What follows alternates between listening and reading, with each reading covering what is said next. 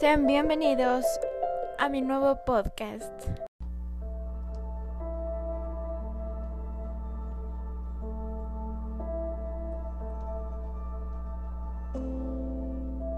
Veo a mi padre con aquella pala. Lágrimas le resbalan por las mejillas. Un sollozo, horrible y gutural, surge de sus pulmones. Levanta la pala y la hunde en la tierra. La hoja desgarra la tierra como si se tratara de carne húmeda. Tengo 18 años y este es mi recuerdo más vivo de mi padre. Él en el bosque, con aquella pala. Nunca había visto llorar a mi padre así, ni cuando murió su padre, ni cuando mi madre se marchó y nos abandonó, ni cuando se enteró de lo de mi hermana Camille. Las lágrimas le resbalaron en cascada por el rostro. Mi padre siempre me ha hecho sentir segura, incluso ahora que ya soy una adulta con una hija. Hace tres meses fuimos a un bar cuando él todavía tenía fuerzas para ello. Se mandó una pelea. Le miro en la cama.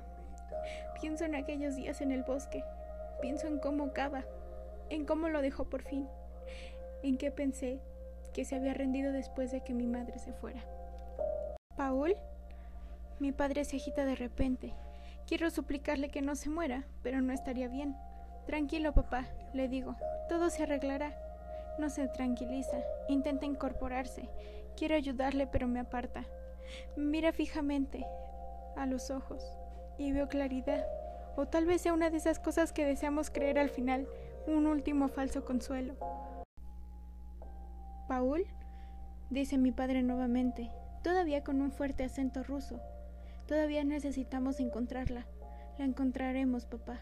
Me mira fijamente otra vez. Asiento con la cabeza para calmarlo, pero no creo que quiera que le tranquilice.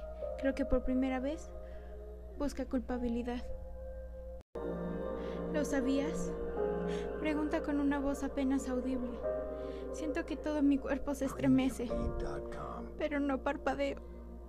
No aparto la mirada. Me pregunto qué ve, qué cree, pero nunca lo sabré. Porque entonces, Justo entonces, mi padre cierra los ojos y muere.